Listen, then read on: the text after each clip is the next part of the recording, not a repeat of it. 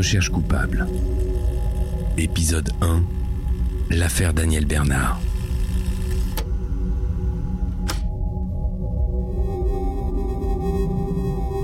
Il y a maintenant trente-quatre ans que la justice cherche à savoir qui a tué Danièle Bernard. Une infirmière psychiatrique de trente-neuf ans, le jeudi six juillet dix-neuf cent quatre-vingt-neuf à Auxerre dans l'Yonne. trente-quatre ans. Une éternité pour les quatre enfants de cette femme entreprenante, indépendante, qui se démenait pour élever sa fille et ses trois garçons. dix-neuf cent quatre-vingt-neuf, c'est aussi une autre époque. François Mitterrand entamait tout juste son deuxième mandat à l'Élysée, l'O M de Bernard Tapie était sacré champion de France de football et Rock Voisine faisait chavirer les têtes avec sa chanson « Hélène ».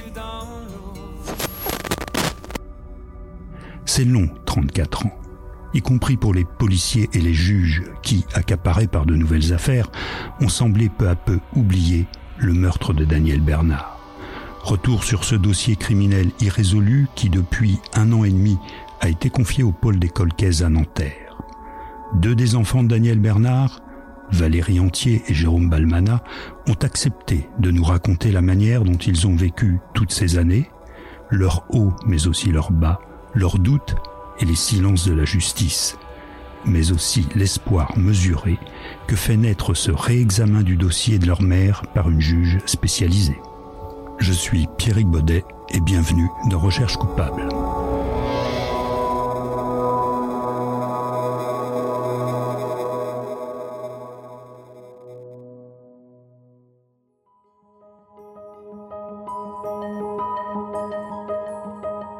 Alors bonjour, moi c'est Valérie Antier, je suis la fille aînée de Danièle Bernard et à l'époque j'avais dix-neuf ans et j'habitais déjà sur Auxerre. Alors moi je m'appelle Jérôme Balmana, je suis le dernier de la fratrie euh, de Madame Bernard. Euh, j'ai quarante ans bientôt et j'avais six ans à l'époque euh, des faits.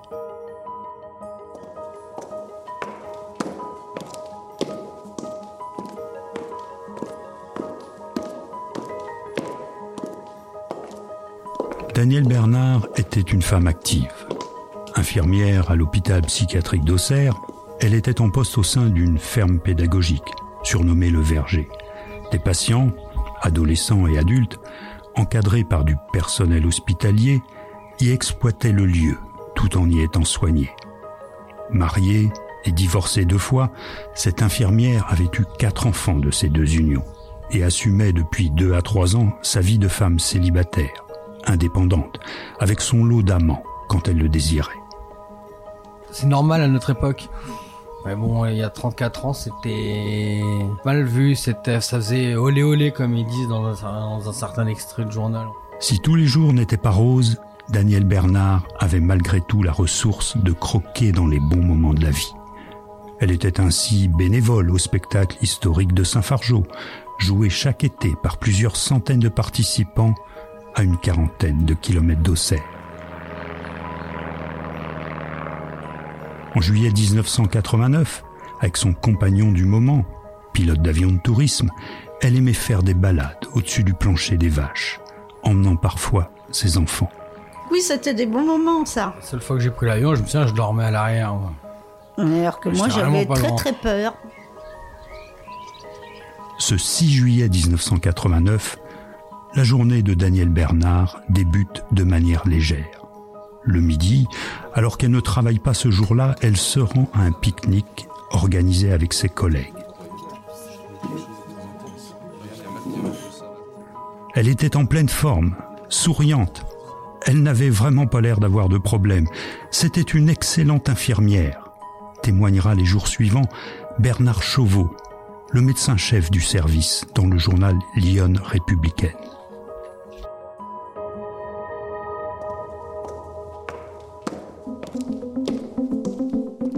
Bah, elle a fait son repas d'entreprise. Après, je sais pas à quelle heure elle est partie. Elle est partie faire des courses. Elle est rentrée chez elle. Et il devait y avoir quelqu'un qui l'attendait.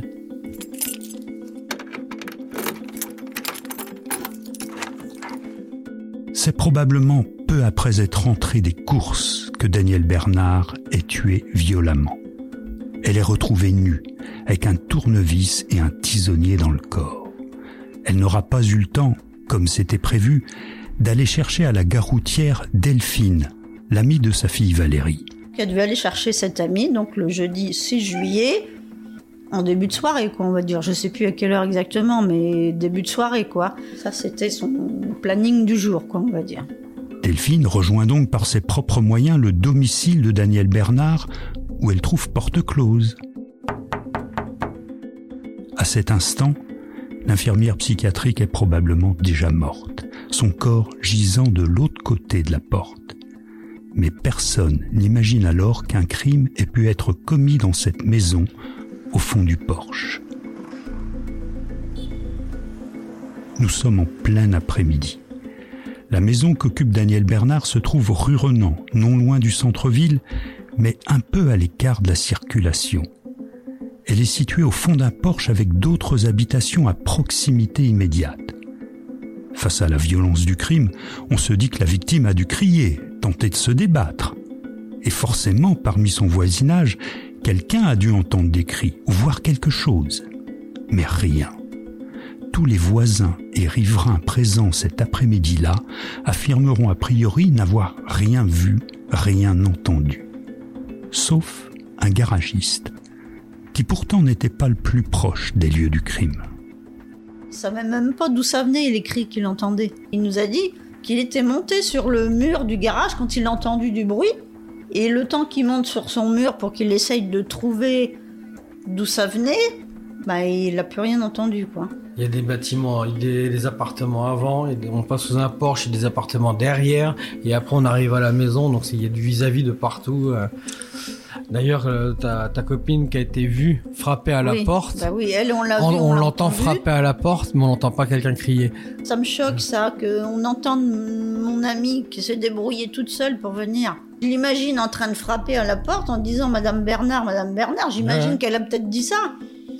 Et le voisin du dessus qui la voit, qui l'entend frapper alors que... On l'entend pas hurler. Une ou deux heures plus tôt, peut-être, euh, ma mère était en train d'hurler dans la maison, on l'entend pas.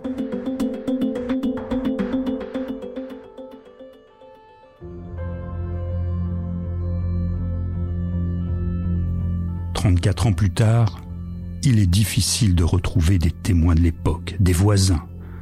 Beaucoup ont déménagé et dans la rue, on ne se souvient plus de leur nom. Parmi les protagonistes que nous avons retrouvés, il y a Delphine, l'amie de Valérie. Mais cette femme, comme d'autres personnes, ne veut plus parler de cette affaire. En ce début d'année deux mille vingt-trois, elle avait préféré nous écrire ce message. Pour le décès de Madame Bernard, je n'ai pas plus d'informations qu'à l'époque, et même beaucoup moins. Les souvenirs s'effacent avec le temps, surtout après trente-trois ans. Je souhaite que le meurtrier ou la meurtrière soit retrouvé, pour que toute la famille trouve la paix, qu'on sache enfin la vérité et pour quelles raisons cet acte aussi horrible a eu lieu. Alors qui ? Qui ce jour-là a pénétré chez Danièle Bernard ?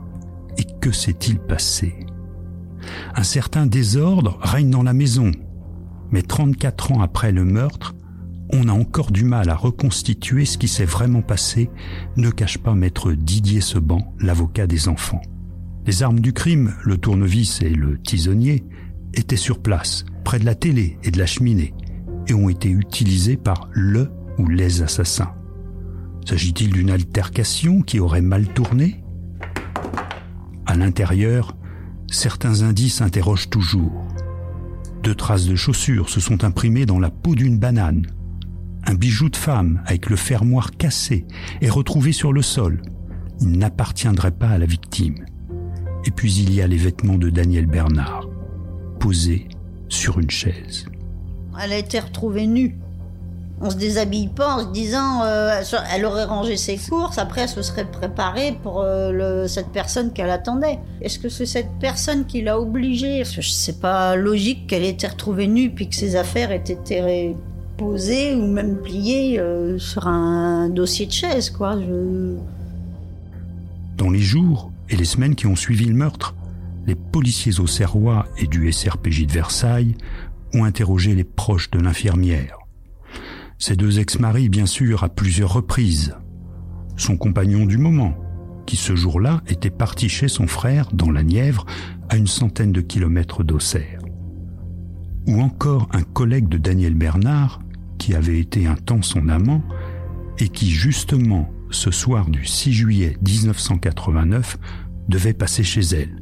Mais il aurait changé d'avis au dernier moment. Rien, décidément rien, les policiers n'obtiennent aucun aveu, ni aucun élément permettant de confondre qui que ce soit ou de trouver la piste de l'assassin. Pendant ce temps-là, pour les enfants de Danièle Bernard, âgés de dix-neuf, treize, dix et six ans, c'est le choc. Pour le petit dernier, Jérôme, ses proches, pensant sans doute bien faire, ne lui disent pas la vérité sur les circonstances dans lesquelles sa mère est morte. Il ne l'apprendra que bien des années plus tard. C'est à quinze ans que j'ai appris donc euh, tout ce qui se déroulait euh, autour de ça. Hein. Toute ma famille ne s'était jamais mis d'accord pour me dire exactement ce qui s'était passé. J'allais voir une tante, j'avais une version. J'allais voir une autre tante, j'avais une autre version. J'avais un accident de voiture, j'avais une maladie. Je savais qu'il y avait un truc euh, que personne ne me disait la vérité. Valérie est-elle majeure au moment du drame? Elle a dix-neuf ans. Pourtant, dans un premier temps, on ne lui dit pas non plus la vérité sur la mort de sa mère. Ben, disons que dans les minutes où on m'a annoncé qu'elle était décédée, papa m'a dit qu'elle était morte d'une maladie. Et ça, euh, je le dis et je le dirai toujours, je n'y ai jamais cru une seconde. J'ai pas cru une seconde qu'elle était morte d'une maladie. À la limite, j'avais éventuellement pensé qu'elle s'était peut-être suicidée, même si j'y croyais pas, parce que une fois j'ai découvert qu'elle a eu envie de se suicider. Je l'ai gardée pour moi, je l'ai dit à personne, mais absolument personne. J'ai découvert qu'elle a eu envie de se suicider parce que ben c'était difficile, quoi. Euh, payer la maison, elle avait des dettes, enfin bon, avec son ex-mari, donc mon père, c'était compliqué. Euh, et elle l'a pas fait parce que on était là. Elle avait quatre enfants. Donc c'est pour ça, dans ma tête, je me disais, elle s'est suicidée, mais j'y croyais pas non plus parce que je me disais... On est là, elle a quatre enfants, on est là, donc c'est nous qui la retenons. Elle aurait été seule, peut-être qu'elle l'aurait fait, mais là, quatre enfants, c'était, elle ne pouvait pas le faire. Donc je n'ai pas cru une seconde à l'histoire de la maladie. L'enquête piétine. L'oncle de Valérie tente de faire en sorte que le crime de Danièle Bernard ne reste pas impuni et oublié. Mais assez rapidement, plus rien ne se passe. Dix ans après le meurtre, le juge d'instruction rend un non-lieu. Terminé. Il n'y a plus rien à chercher. Il faudra encore attendre près de dix ans, en deux mille huit, pour que l'enquête soit rouverte. Cette fois, les enquêteurs commencent à se demander si le meurtre n'aurait pas pu être commis par un tueur en série. La ville est encore sous le choc du fiasco judiciaire lié aux disparus de Lyon. Sept jeunes filles de la D A S qui ont disparu entre dix-neuf cent soixante-quinze et dix-neuf cent soixante-dix-neuf et qui ont été tuées par Émile Louis. Or, ce dernier ne sera mis en cause qu'en deux mille, alors que le rapport d'un gendarme, Christian Jambert, faisait part de forts soupçons dès dix-neuf cent quatre-vingt-quatre. Pour Danièle Bernard, en dix-neuf cent quatre-vingt-neuf, ce ne peut être Émile Louis, l'auteur du crime. Il vivait alors dans le sud de la France. Mais deux autres tueurs en série sillonnent Lyon. Michel Fourniret, qui a résidé dans ce département jusqu'en dix-neuf cent quatre-vingt-huit et y a tué des jeunes femmes, ainsi qu'un Allemand, Ulrich Munstermann, qui deux mois avant le meurtre de Danièle Bernard a tué une jeune femme, Sylvie Bâton, à Avallon, toujours dans Lyon. Des vérifications sont donc entreprises par les enquêteurs. Mais les enfants de Danièle Bernard, eux, ne sont informés de rien, ou de si peu. J'ai jamais eu un contact, un courrier, un appel, un coup de téléphone. Donc depuis le non-lieu, on avait un reportage dans Lyon républicaine tous les tous les ans ou tous les deux ans pour remettre à dire que c'était pas fait, enfin c'était non élucidé et c'est tout. Alors nous, par contre, avec euh, Sylvain et Florent, donc mes deux autres frères, on était convoqués tous les dix ans, deux fois.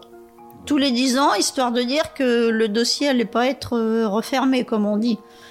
Je me demandais pourquoi on me faisait venir, parce qu'on On me répétait des questions complètement inutiles qui avaient déjà été posées à l'époque. Euh, on parlait de mon père, on parlait, enfin, on parlait de choses complètement... Euh, c'était n'importe quoi pour moi, quoi. Euh, et le, je me souviens très bien que la dernière fois où j'avais été convoquée, donc euh, bien sûr, peut-être pour loin de quinze ans, je ne sais plus.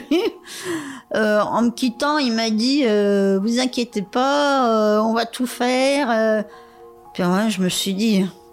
Il a l'air sincère quand il me le dit, mais, mais après, bon, ben, j'ai bien vu le temps passer et j'ai dit « Ok, encore un qui m'a raconté des cracks. » C'est en octobre deux mille dix-huit que Valérie Antier décide de reprendre les choses en main, avec son frère Jérôme, de ne plus se tenir à distance du crime de leur mère qui les a tant fait souffrir.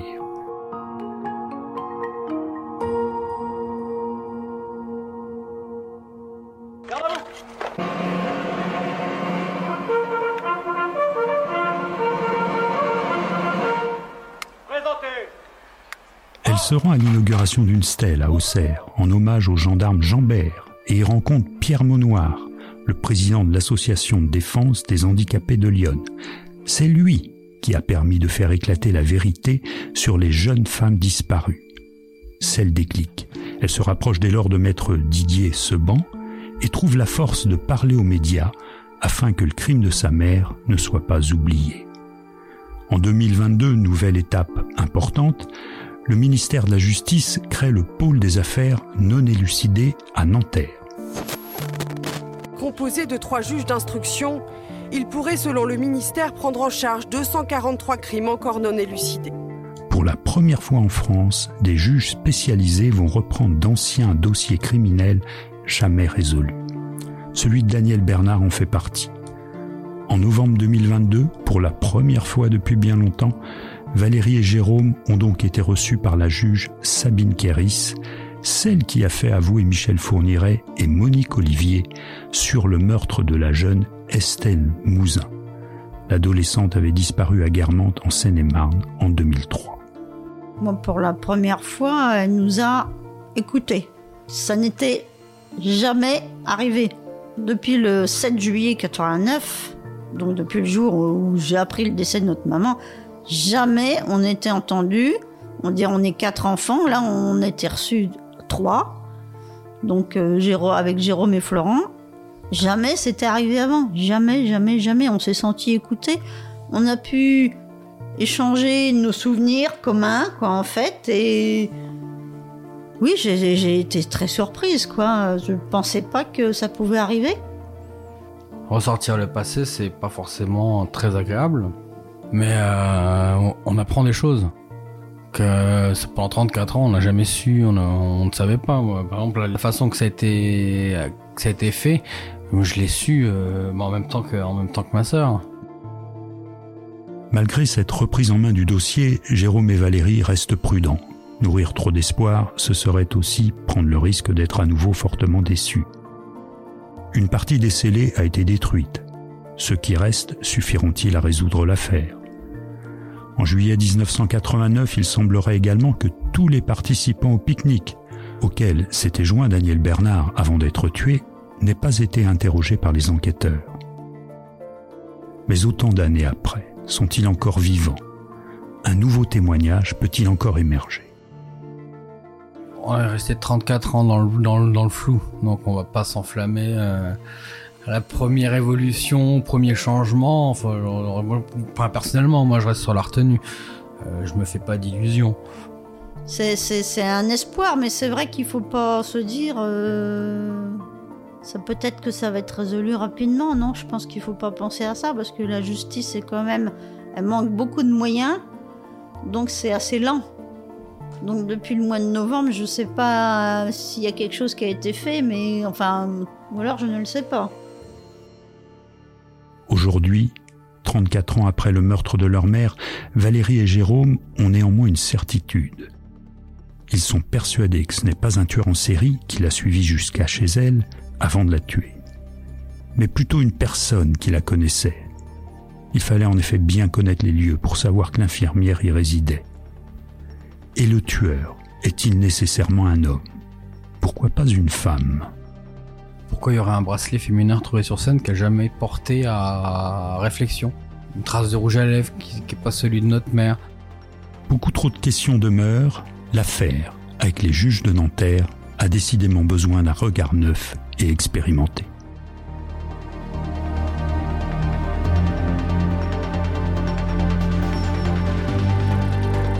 Recherche coupable, une série du mur des podcasts d'Ouest France. Un épisode écrit et raconté par Pierrick Beaudais. Réalisation, Ronan Coquelin-Lion. Si vous avez aimé ce programme, n'hésitez pas à lui mettre cinq étoiles.